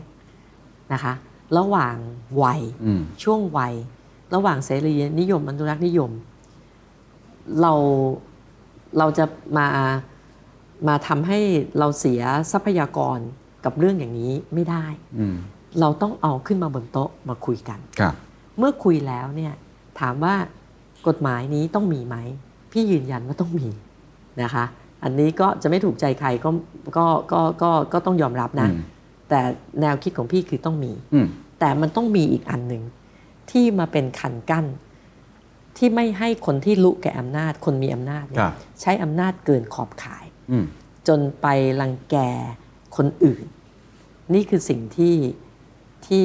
พี่คิด ครับ และพี่จะไม่ซุกปัญหาไว้ใต้ผม แต่เราจะพูดเพื่อเกิดความเข้าใจ และมันจะดีกับทั้งผู้ที่ถูกกระทำและตัวสถาบัน ครับ นะคะ ผมขอยกตัวอย่างสักพักอุดมการณ์หนึ่งละกัน ที่เมื่อกี้คุณอนุทินก็พูดคล้ายๆ แบบนั้นก็คือ เรื่องของพรรคก้าวไกลที่มีมาตรา1นึที่เขามีความชัดเจนพอสมควรพรรคภูมิใจไทยก็มีจุดยืนที่ชัดเจน ถ้าอย่างนี้ร่วมได้ไหมครับ ถ้าต้องแก้ไขหนึ่งหนึ่งสอง ครับ ร่วมไม่ได้ อืม ชันไหม ครับ เพราะว่าการเจรจาร่วมจะเป็นรัฐบาลด้วยกัน อืม ก็จะต้องมีการบอกว่าเขาแต่ละพรรคจะดำเนินนโยบายอย่างไร อืม อย่างพรรคภูมิใจไทยจะต้องบอกพรรคร่วมรัฐบาล ทุกพรรคว่า ครับ กฎหมายกัญชาต้องผ่านแล้วนะ อืม ให้ประชาชน เอาประชาชนเป็นประกันแบบนี้ไม่ได้ ครับ เป็นตัวประกันแบบนี้ไม่ได้ อืม ต้องให้ประชาชนมีกฎหมายกัญชา อืม เหมือนกัน ถ้าเกิดพรรคก้าวไกลเข้ามาแล้วบอกว่า ร่วมกัน แต่พี่หนูต้องสนับสนุนให้แก้ไขมาตราหนึ่งถึงสอง ครับ ต้องเพิ่ม อืม นั่นเพิ่มนี่ ต้องลดนั่นลดนี่ ผมก็ต้องยกมือไหว้คุณทิมพิธาแล้วก็บอกว่าเอ่อเราคงไปด้วยกันไม่ได้ อืมชัดเจนครับ อย่างพักพลังประชารัฐล่ะครับ มีเงื่อนไขอะไรไหม พรรคพลังประชารัฐไม่มีปัญหาอะไรเพราะทำงานด้วยกันมาสี่ปี ครับพรรคของนายกประยุทธ์ก็เหมือนกันถูกไหมครับ ก็ถือว่าร่วมกันพรรคพรรคร่วมรัฐบาลด้วยกันเองไม่มีปัญหาหรอกครับ อืม พรรคเพื่อไทยก็ก็ในเรื่องของความเป็นปัจเจกบุคคล อืม ไม่มีปัญหากับใครสักคนเลย หลายคนในพรรคเพื่อไทยสนิทกันมากกว่า ในพรรคร่วมรัฐบาลด้วย ครับ แต่ถ้าดูจากประวัติศาสตร์การเมืองก็จะเห็นบุคคลที่มีความขัดแย้งกัน หรือความเห็นไม่ตรงกัน คิดว่าจะเป็นอุปสรรคไหมครับ มันนานมากแล้ว เราอย่าไปจมปลักอยู่กับสิ่งที่มันไม่ไม่เกิดประโยชน์อะไร อืม สู้กันไปทำไมอะ อืม เอาเรื่องของชาติบ้านเมือง เป็นหลักไว้ก่อนไม่ดีหรือ ถ้า ครับ จำเป็นต้องไปได้ ก็มีเงื่อนไขมาวางกัน อืม แต่อย่าทะเลาะกันนะ อืม อย่าฟาดฟันกัน อืม บทบาท ถ้าเกิดมันไปไม่ไหว รวมกันไม่ได้ ไม่เป็นไปตามที่เราคาดหวัง เราก็เป็นสสครับเพียงแต่จะเป็นรัฐบาลหรือเป็นฝ่ายค้าน อืม ถ้าดูจากเทรนด์วันนี้ คนบอกพรรคภูมิใจไทยมาที่เท่าไหร่ อืม เคนเคนได้ยินว่ามาที่เท่าไหร่ ครับ ก็แล้วแต่โพลครับ แต่ก็ได้คะแนนพอสมควร ประมาณเท่าไหร่ที่หนึ่งสองสาม ครับ จะอยู่ในนั้นแหละฮะท็อป อ่า ทรี ถ้า เขาบอกว่าน่าจะอยู่ที่สอง ครับ ถ้าคุยกันไม่ได้ พรรคภูมิใจไทยก็อย่างน้อยผมก็เป็นผู้ผู้นำฝ่ายค้านในสภาผู้แทนราษฎร แล้วถ้ามันเป็นอย่างนั้นจริง ผมก็ต้องเป็น ยินดีที่จะเป็นฝ่ายค้าน ประชาชนเลือกผมมาเป็นสสแล้ว ผมต้องทำหน้าที่สส แต่สสที่เราไปชวนเข้ามาเขาจะยังไงฮะ ก็ทุกอย่างมันก็เกิดขึ้นได้หมด รู้ว่าเขาจะไป ก็ต้อง ทำไม รับสภาพ อืม รู้ว่า เขา จะไปตั้งแต่เข้ามา ครับ นะครับ ถ้าทำประโยชน์ร่วมกันได้ อืม เขาก็จะอยู่ ครับสองเงื่อนไขที่จะรวมกับเพื่อไทยตอนนี้ก็ต้องพิจารณากันต่อคุยกันต่อ ว่าจะร่วมได้หรือร่วมไม่ได้ ทุกคนครับ ใครมาร่วมกับพรรคภูมิใจไทยก็ต้องถกแถลง อืม เงื่อนไขของพรรคภูมิใจไทย อืม พรรคภูมิใจไทยจะร่วมกับพรรคอะไรก็แล้วแต่ ครับ ก็ต้องพิจารณาถกแถลงเงื่อนไขของแต่ละพรรคนั้น อืม ๆ ไม่ใช่เรื่องใหญ่นะ ครับครับ มันจะมีจุดลงตัวของมันอยู่ ยกเว้นบางเรื่อง อืม อย่างเช่นเรื่องเมื่อสักครู่ นี้ อ่าอย่างนี้เนี่ย กังวลไหมเรื่องเมื่อกี้ ทำไมไม่ทำไมถึงไม่กังวลรู้ไหม ครับ เพราะถ้าเขายืนยันตรงนั้นเนี่ย เราไม่มีทางเลือกอื่น อืม ใช่ไหมมัน ครั ก็ บ ไม่ต้องกังวลอะไร อืม เราก็ได้แต่บอกเขาว่า ปรับตรงนี้ได้มาก อืม ไม่พูดถึงได้ไหม อืม ไม่แตะได้ไหม อืม ของเขา ถ้าเราไม่ไปยุ่งไม่ไปเกี่ยว ก็ไม่ได้มากระทบ ไม่เคยกระทบอะไรกับงานของของของประเทศเลย ไม่เคยกระทบอะไรกับชีวิตประจำวันของประชาชน อืม ถ้าปรับได้ทำงานกัน อยากได้คนรุ่นใหม่ทำงาน อืม เก่งจะตายแต่ละคน ใช่ไหมครับทำหน้าที่ฝ่ายค้านในสภาได้ดีเยี่ยม อืม นะครับ ก็มีอุดมการณ์ในรูปแบบของคนเจเนเรชันนั้น ครับ เราต้องเคารพในส่วนตรงนั้น อืม แต่ถ้าเป็นเรื่องของอุดมการณ์ทางการเมือง อืม เรื่องของแนวคิดต่อสถาบันหลักของประเทศหนึ่ง ครับ สถาบัน เราก็ต้องเชื่อว่าเราก็มีหลักของเรา อืม เราไม่แตะตรงนั้น ครับ ใครก็แตะไม่ได้ อืม ถ้าอยากจะแตะมันก็ทำงานด้วยกันไม่ได้ก็ ครับ แค่นั้นเอง ครับ ผมขอชวนคิดเรื่องที่อาจจะเอ็กซ์ตรีมก่อนละกันนะ แล้วค่อยไล่ระดับลง โอเค มา อย่างที่ ลองดูซิว่าเอ็กซ์ตรีมของเคนเป็น ครั อะ บ ไร ก็ก็คงไม่เอ็กซ์ตรีมสุดครับจริง ๆ ก็ตามที่เราเห็นตามสังคม โอเค นะครับหรือว่า ได้ ภาพ ครับ ตามหน้าข่าวเป็นเรื่องปกติ ก็คือเรื่องมาตรา1นึแบบนี้ โอ เป็ เคน ต้น ก็เป็นสิ่ง ได้ครับ ที่คนรุ่นใหม่จำนวนหนึ่งนะครับก็ออกมาเคลื่อนไหว ครับผม เราก็เห็นการเคลื่อนไหวตามท้องถนนบ้างแหละ หรือในโลกโซเชียลมีเดียบ้างแหละ ครับผม แล้วก็ก็มีพักหนึ่งที่พยายามที่จะตอบสนองนะครับ อือฮึ แนวคิดแบบนั้น ซึ่ง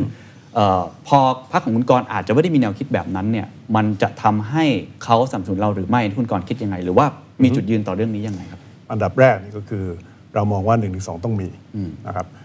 แล้วเราก็มองว่ากระบวนการที่มันเป็นปัญหานี่คือกระบวนการนะครับแล้วมันมีสาเหตุนะครับทางเทคนิคว่าทำไมมันถึงมีปัญหา ครับ เพราะว่ากรณีเอ่อคดี1นึเนี่ยเวลามีคำพิพากษาเนี่ยมันต่างกับคดีอื่น คือมันไม่มีการพิมพ์ดีกา ความหมายคือมันไม่มีเอ่อคล้ายๆ ข้ออ้างอิงนะครับเพื่อที่การในการพิจารณาคดี ครับ อื่นๆในอนาคต ก็เลยไม่มีใครรู้ว่าอะไรผิดอะไรถูกจริงนะครับนั่นคือสาเหตุที่เราได้เสนออย่างเป็นทางการเลยตอนนั้นเนี่ยว่าควรจะต้องมีการตั้งคณะกรรมการกรองคดีขึ้นมานะครับโดยที่ คณะกรรมการนั้นก็ควรจะมีตัวแทนจากภาคกฎหมาย ภาคประชาชนนะครับ ผู้ที่รู้และเข้าใจเอ่อวัตถุประสงค์ และความสำคัญของของกฎหมายนี้นะครับประเด็นปัญหาทางการเมืองส่วนหนึ่งที่เขาบอกว่ามาใช้เป็นเครื่องมือทางการเมืองครับ ความจริงผมขอบอกนะใช้โดยทุกฝ่าย นะครับใช้เป็นเครื่องมือทางการเมืองเนี่ยมันก็เป็นเพราะว่าเหมือนกับมันไม่มีใครรู้อะแจ้งความไปที่ตำรวจตำรวจก็ไม่กล้า ครับ นะครับที่จะไม่สั่งฟ้องนะครับไปถึงอายการอายการก็ไม่กล้าที่จะไม่สั่งเอ่อส่งต่อไปสู่กระบวนการการพิจารณาในชั้นศาล อืม เพราะฉะนั้นเนี่ยควรจะมีการตตั้งคณะกรรมการขึ้นมา เพื่อที่จะเป็นคนบอกว่าอันนี้ใช่อันนี้ไม่ใช่ อืม นะครับมันก็จะสามารถที่จะลดปัญหาเอ่อเรื่องของการเอามาใช้เป็นเครื่องมือทางการเมืองได้ ครับครับซึ่งถ้าเกิดว่าเราไปมองกระแสสังคมหรือว่าความคิดเห็นของคนบางส่วน ที่มองว่าสิ่งที่คุณกรณ์พยายามจะพูดเนี่ย อืม มันเบาเกินไปสำหรับเขาที่ไม่แก้ อืม แต่ว่าพยายามตั้งคณะกรรมการเนี่ยคุณกรณ์คิดว่าจะเสียคะแนนไหมหรือคิดยังไงอะ ผมเป็น จะอธิบายเขายังไง เราเราต้องพูดตามตามจริงตามความคิดของเราผมผมยึดหลักปฏิบัตินิยม ครับ นะครับยึดในสิ่งที่ทำได้จริงนะครับเอ่อผมถือว่าการเสนอแนวความคิดนี้เนี่ยเป็นการเสนอที่ที่ช่วยเด็กๆคนรุ่นใหม่ ที่ถูกกล่าวหาถูกฟ้องร้องได้จริงนะครับข้อเสนอบางเรื่องอาจจะดูแบบเอ่อสุดโต่งกว่าเรา ครับ แต่ถามว่าสุดท้ายแล้วเนี่ยมันมันช่วยให้เขาพ้นคุกพ้นตาราง ช่วยให้เขาเอ่อ ไม่ต้องไปแบบสูญเสียเวลา แล้วก็โอกาสในในการถูกฟ้องร้องและเข้าสู่การดำเนินคดีหรือ ครับ ไม่นะครับวิธีของเราช่วยได้จริงนะครับยึดหลักปฏิบัตินิยมเอาไว้เนี่ยอ่าแล้วก็ต้องพยายามทำความเข้าใจแล้วก็อธิบายนะครับว่าเอ่อสิ่งที่เราคิดเนี่ยเราคิดอย่างนี้เพื่ออะไร ครับ ส่วนใหญ่เขาเห็นด้วยไหมครับ เวลาได้มีโอกาสไปอธิบายคนรุ่นใหม่ เขาเข้าใจนะครับเอ่อเขาเข้าใจเอ่อบางบางคนก็รับบอกว่าโอเค อย่างนี้ก็ช่วยนะครับบางสำหรับบางคนก็บอกให้ยยังไม่ตอบโจทย์ นั่นก็อาจจะเป็นเพราะว่าเป้าหมายของเขาเนี่ยจริงๆมันสุดโต่งกว่าข้อเสนอที่เขาเสนออนะครับเอ่อพูดกันตามตรงมันอาจจะเกินไปกว่าเพียงแค่ยกเลิกหนึ่งถึงสองเพราะฉะนั้นถ้าเราเสนอในววิธีแบบนี้มันยังไม่ตอบโจทย์เขาเขาอาจจะไม่เห็นด้วย ๆ ครับ อันนั้นคือมุมหนึ่งชัดเจนครับ เห็นภาพแล้วก็เห็นจุดยืนนะครับ กลับมาที่จุดยืนในครั้งนี้ หลังจากปี 62 มา อืม เอ่อคุณกรณ์บอกว่า เรายึดตามหลักการทางประชาธิปไตย อือฮึ เสียงของประชาชน หรือว่าเรื่องของสภาล่างมา ในครั้งนี้แสดงว่าถ้าเกิดพรรคไหนที่ได้คะแนนมากที่สุด คุณกรณ์ก็ยินดีจะร่วมงานด้วย ถ้าเกิดเรามีโอกาสได้เข้าไป ถ้าเขารวบรวมเสียงได้เอ่อเกินกึ่งหนึ่ง ครับ ใช่ครับ แสดงว่าจะเป็นพลเอกประยุทธ์จะเป็นพลเอกประวิตยคุณกรณ์ก็โอเพนอยู่แล้ว พูดได้ครบเลยครับ ทุกคนเลย ทุกคนเลยครับ คุณอนุทิน คุณอุ้งอิง อือฮึ ทุกพักเลยก้าวไกล ถ้าเกิดว่าเขาได้ตามกติกานี้ ถูกต้องครับ อ่าซึ่งซึ่งสมมุติว่าไม่ว่าจะพักไหนก็ตามทีนะฮะ ถ้าคนมองว่าเฮ้ยการลักษณะแบบเนี้ยการพร้อมจับมือกับทุกพักเนี่ยมันเหมือนเป็นพักที่ขออนุญาตใช้คำนี้แล้วกัน อืม เอ๊ะไม่มีจุดยืนทางการเมืองหรือเปล่า คุณกรณ์จะตอบว่ายังไง จุดยืนผมยิ่งชัดเลยครับ ครับ อ่าจุดยืนผมก็คือประชาชนเลือกให้ผมมาแก้ปัญหาให้กับเขานะครับ แล้วก็อ่าจุดยืนก็ผมก็คือ รัฐบาลและนายกเนี่ยต้องมาจากเสียงของประชาชน อืม นะผมยืนยันจุดยืนว่าใครก็แล้วแต่ที่จะมาเป็นเอ่อแกนนำจะตั้งรัฐบาลเนี่ย ครับ นะฮะอ่าจะต้องสามารถที่รวบรวมเสียงสสได้เกินกึ่งหนึ่ง อืม ผมว่าจุดยืนนี้ชัดมากแล้วนะครับ อืม อ่าชัดที่สุดเลย แล้วนอกจากนั้นเนี่ยให้โอกาสพรรคที่ได้คะแนนมากที่สุดด้วย อืม นะครับในในการที่จะตั้งรัฐบาลก่อน ครับ นะถ้ามีเหตุผลอะไรบางอย่างเขาตั้งเงื่อนไขกับคนอื่นมากเกินไปเขาตั้งไม่ได้เราก็ต้องยอมรับว่าเอ่อพรรคที่สองไล่ลงไปเรื่อยๆนะครับเขาก็ต้องมีโอกาส ครับ นะครับที่ที่จะพยายามรวบรวมเสียง ผมคิดว่าจุดยืนนี้ของเราเนี่ยชัดมากนะครับไม่มีใครชัดกว่านี้ได้แล้ว อืม นะครับและในขณะเดียวกันเนี่ยผมก็ไม่ได้อยากที่จะไปสร้างเงื่อนไข อืม เอ่อที่จะเป็นเป็นปม ผมไม่ได้ไปรังเกียจใครเอ่อถึงขนาดที่จะบอกเอ้ยผมไม่มีทางไปร่วมกับคุณนะอะไรประมาณอย่างนั้นนะค ครั รับบ แล้วพูดตามตรง ผมไม่รู้ว่าผมเชื่อใครได้ด้วยซ้ำไปนะครับที่ที่ตอนนี้ตอนนี้พูดอย่างนั้น ครับ นี่คือส่วนตัวผมนะ ครับงั้นผมขอถามเพื่อให้ชัดเจนอีกสักครั้งหนึ่งนะครับ ได้ ขยายความเพิ่มไปนะฮะอ่ะผมยกตัวอย่างยกตัวอย่างเช่น เอาเลย อ่ะเอ่อพักเพื่อไทยอย่างเงี้ยพัก ครับ เพื่อไทยเนี่ยบอกว่า เราจะไม่จับมือกับพักที่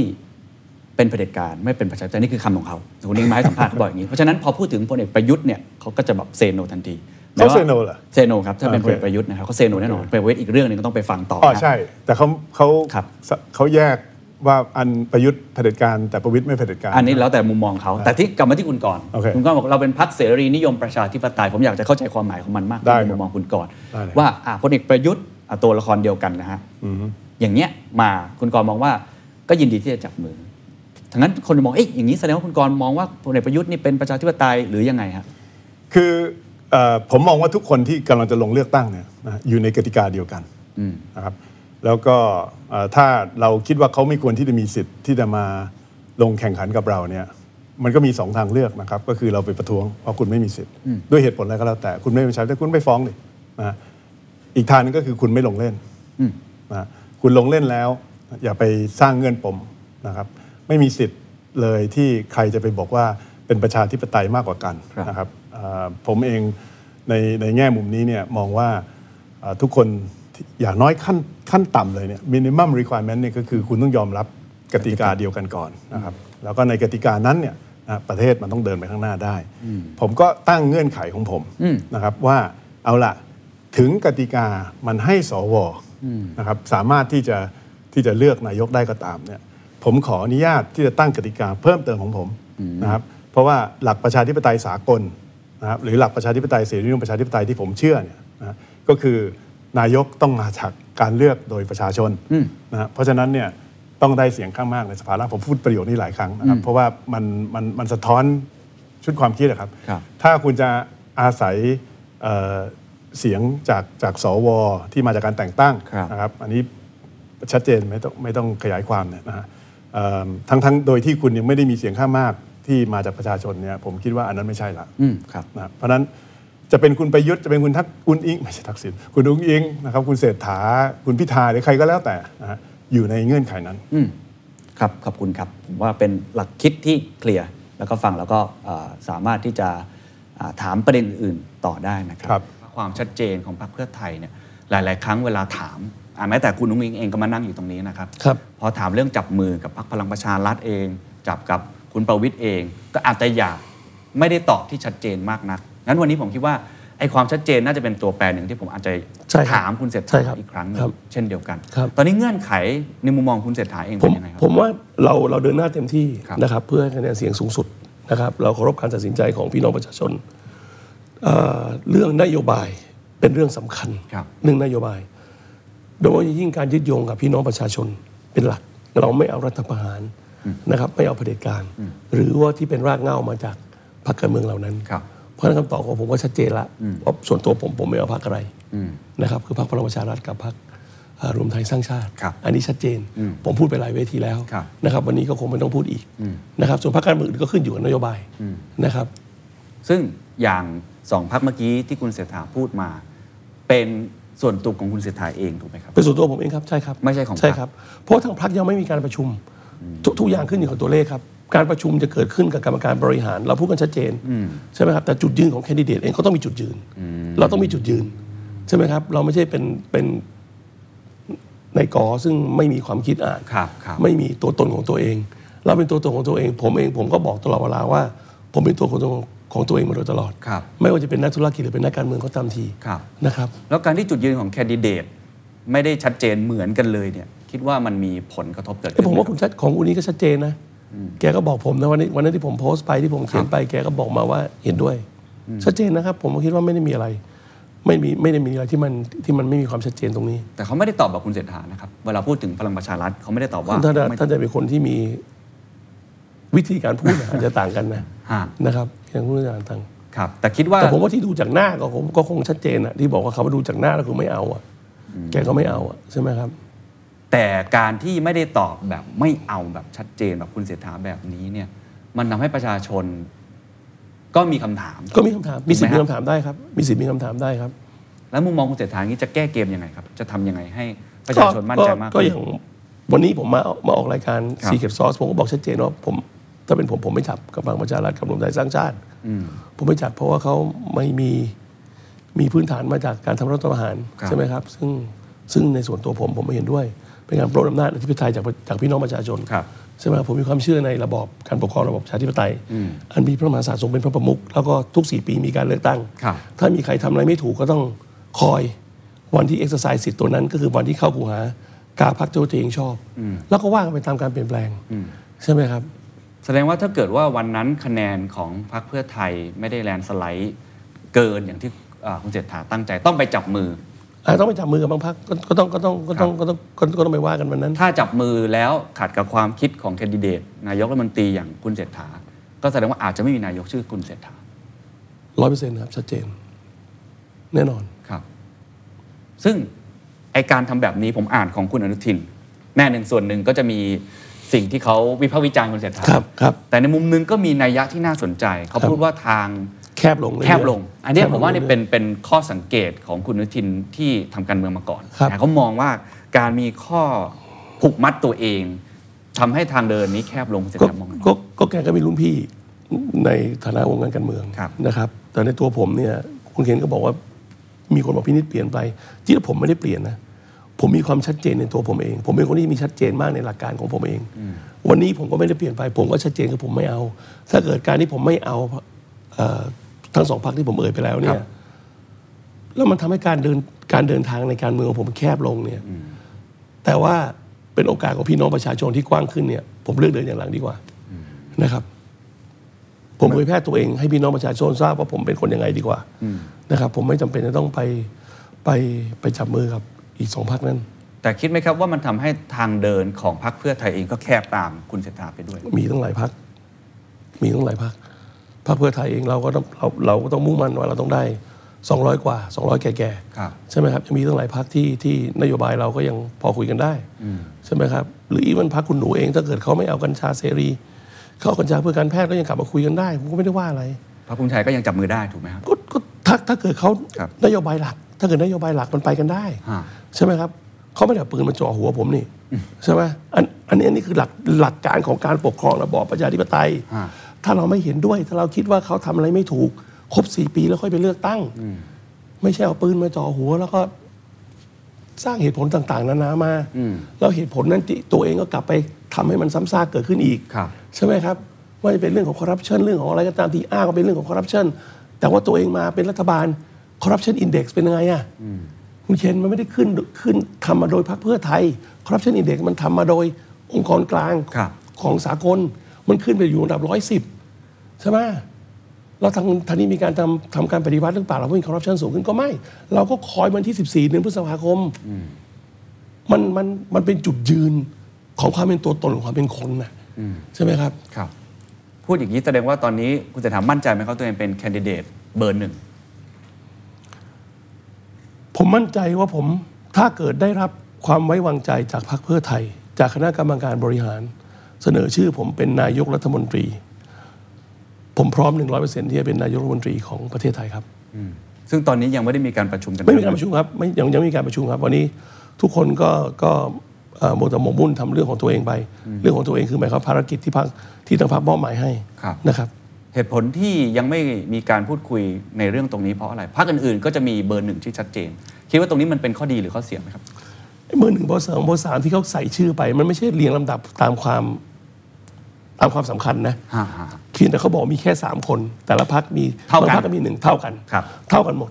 นะครับ ไม่ได้บอกว่าผมเป็นเบอร์หนึ่งคุณอิงเป็นเบอร์หนึ่งหรือว่าอาจารย์เจริญเกษมเป็นเบอร์หนึ่งไม่ใช่ อันนั้นเป็นการจัดลำดับโดยสื่อเอง หรือเป็นการคาดคะเนเอาเอง ตามตามวิธีการที่เราเปิดตัวออกมา ครับครับ นะครับ แต่ว่าถ้าเกิดคนมาถามชัดๆ ว่าใครเบอร์หนึ่งกันแน่ ถามคุณนุ้งอิง ถามอาจารย์ชัยเกษม ถามคุณเศรษฐาจะตอบเหมือนกันไหมครับ ก็คงตอบเหมือนกันว่ายังไม่ทราบ ผมก็ก็ก็ก็คงตอบเหมือนกันแต่ว่าผมคิดว่าคำตอบอีกอันหนึงที่เหมือนกันก็คือว่าจะเป็นใครก็ตามที ถ้าพรรคเพื่อไทยได้คะแนนมากที่สุดนายกรัฐมนตรีจะต้องมาจากพรรคเพื่อไทย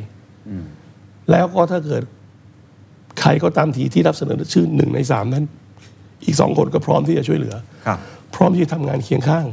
พร้อมที่จะต่อสู้ไปด้วยกัน ไม่มีการน้อยใจ ไม่มีการเสียใจ ไม่มีการด้อยค่าซึ่งกันและกัน อันนี้ผมรับประกันได้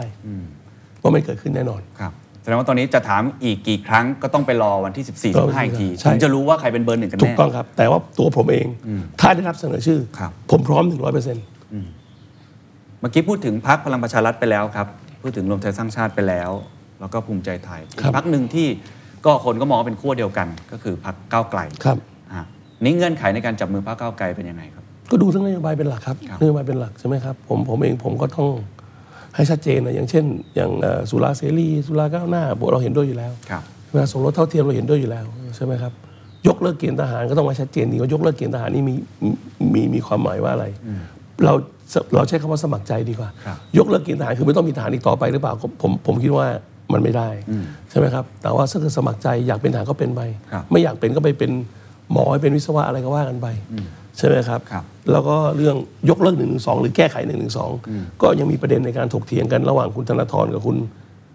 อภิสิทธิ์วันนั้นที่พูดกันมาว่าจงยกเลิกหรือแก้ไขกันแน่ใช่ไหมถ้าเกิดแก้ไขเราก็เห็นด้วย เราแก้ไขใช่ไหมครับแล้วแก้ไขให้มันลึกขนาดไหนอย่างไร ใช่ไหมครับ อย่างเช่นการบังคับใช้เอ่ยคนที่อยู่ดีๆในายกรในายขอจะไปฟ้องกัน ใช่ไหมซึ่งก่อให้เกิดการการผลประโยชน์ แก่ภาคส่วน มันก็ไม่ดีกับทุกทุกทุกสถาบัน อืม ทั้งนั้นแหละใช่ไหมหรือโทษที่อาจจะรุนแรงเกินไป ใช่ไหมครับ แล้วก็เวทีที่เราจะต้องนำมาเป็นเวทีกลางในการที่จะที่จะมีการหยิบยกเรื่อง เรื่องนี้มาพูดมันคืออะไรตรงไหน ใช่ไหมครับก็นั่นก็เรื่องใหม่เหล่านี้ก็ส่วนมาก ก็ทางพรรคก้าวไกลก็ยึดโยงกับพี่น้องประชาชนดีนะครับผมก็ก็ก็ก็มีความเป็นไปได้ใน แต่ว่าเงื่อนไขเรื่องมาตราหนึ่งสองน่าจะสำคัญสุดที่ถ้าต้องคุยกัน เพราะว่าตอนนี้ยังมีรายละเอียดที่แตกต่างกับพรรคเพื่อไทยพอสมควร ใช่ครับ แต่อก้วไกล ย่างบางอันบางอันบางอันบางอันอย่างอย่างบางอันผมก็ไม่ก็ไม่เห็นด้วยนะครับ อย่างเช่นเรื่องทหารต้องไม่เป็นผมเข้าใจผิดขอก็ขอโทษด้วยแต่ผ ครั ม บ เคยอ่านเจอนะ ครับ ว่าอย่างเช่นเรื่องของทหารว่าอยากไม่ให้ทหารเข้ามาเป็นกรรมการรัฐวิสาหกิจใช่ไหมอันเนี้ยใช่ไหม ทำไมไม่เห็นด้วยครับ ผมผมว่าเอาสมมติ ผมเป็นเจ้ากรมพลังงานทหารมายศพลโทแล้วกันเป็นพลโทอะไรสักอย่างหนึงเป็นเจ้ากรมพลังงานทหารมา เจ้ากรมพลังงานทหารคือผู้มีความเชี่ยวชาญในด้านน้ำมันใช่ไหม ครับ ทางด้านดูทางด้านทางด้านพลังงานใช่ไหมถ้าเกิดเขาเกษียณออกมาแล้วอายุ60 แล้วเนี่ย รัฐบาลจะแต่งตั้ง ให้เขาไปเป็นกรรมการปตท อยู่ดีๆคุณไปด้อยค่า คนที่มีอาชีพหนึ่งใบเนี่ย โดยที่ไม่มีเหตุผลนะผมคิดว่าไม่ถูก ผมคิดว่าการที่จะแต่งตั้งกรรมการ เข้าไปกำกับดูแลสนับสนุนควบคุม รัฐวิสาหกิจควรจะดูเรื่องความสามารถเป็นหลัก ครับ ไม่ใช่ดูเรื่อง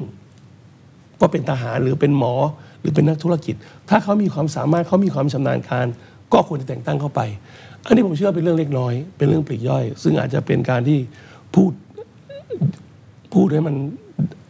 รุนแรงไปหน่อยนึงใช่ไหมครับ ซึ่งผมว่าถ้าไปคิดกันดูดีๆแล้วเนี่ยใช่ไหมทหารเองหรือเจ้ากรมบัญชีทหารเนี่ยก็มีความรู้ทางด้าน accounting ทางด้านบัญชีทางด้านการเงินก็อาจจะเป็นกรรมการแบงก์ต่างไทย หรือแบงก์กรุงไทยก็ได้ ใช่ไหมครับ ก็อาจจะมีความรู้ความสามารถมากกว่านักเมืองนักการเมืองบางคนก็เป็นไปได้ ครับ ท่านั้นทำทำไมเราต้องไปด้อยค่าคนใดคนหนึ่ง ใช่ไหมครับ มันก็เป็นอะไรที่ที่ที่มันก็ต้องพูดคุยกันใช่ไหมครับ เรื่องมาตรา1นึล่ะครับ ในเชิงรายละเอียดมีตรงไหนที่คิดว่าต่างที่สุด แล้วคิดว่าเป็นเงื่อนไขที่ทำให้คุณเศรษฐาหรือพรรคเพื่อไทยไม่ร่วม คือคือคือเราไม่ยกเลิกแน่นอน อันนี้ชัดเจนไม่ยกเลิกไม่เอา แล้วก็เราต้องผ่านกลไกของสภานะครับ เพราะฉะนั้นถ้าเกิดเป็นพูดคุยกันได้เรื่องลักษณะแบบนี้ เออ ว่าไม่ยกเลิก แต่แก้ไขกระบวนการ แผ่ ส นก ภา ฎหมยใช่ เพื่อไทยกับก้าวไกลก็อาจจะมีโอกาส ก็ จับ ก็ มือกัน ฝั่ง ได้ นี้ก็คุยได้ใช่ครับ ใช่ครับ เมื่อ sustainability ความยั่งยืนคือทางรอดไม่ใช่ทางเลือก องค์กรของคุณ พร้อมหรือยังกับกลยุทธ์ที่จะมุ่งไปสู่ความยั่งยืน The Secret Sauce Strategy Workshop กลับมาอีกครั้งกับทีม Sustainable Strategies for Future Business กลยุทธ์สร้างความยั่งยืนเพื่ออนาคต เวิร์กช็อปครั้งนี้ คุณจะได้เรียนรู้เนื้อหาสาระที่เจาะลึก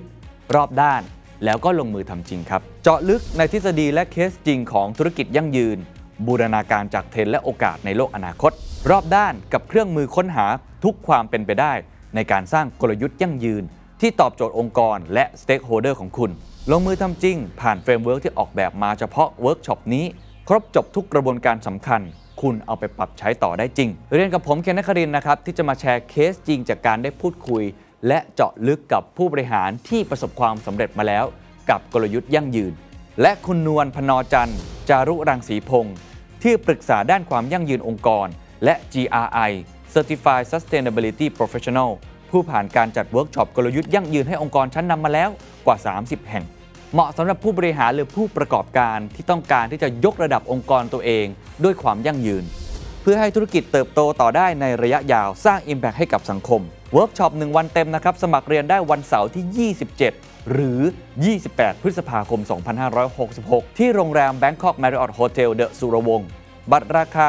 15,000 บาท สมัครได้แล้วตั้งแต่วันนี้ถึง 15 พฤษภาคม เพียงสแกน QR Code หรือคลิกลิงก์ที่แนบไว้ได้เลยครับ ติดตามรายละเอียดเพิ่มเติมได้ในทุกช่องทางโซเชียลมีเดียของ The Secret Sauce แล้วมาพบกันนะครับ กับ The Secret Sauce Strategy Workshop Sustainable Strategies for Future Business กลยุทธ์สร้างความยั่งยืนเพื่ออนาคต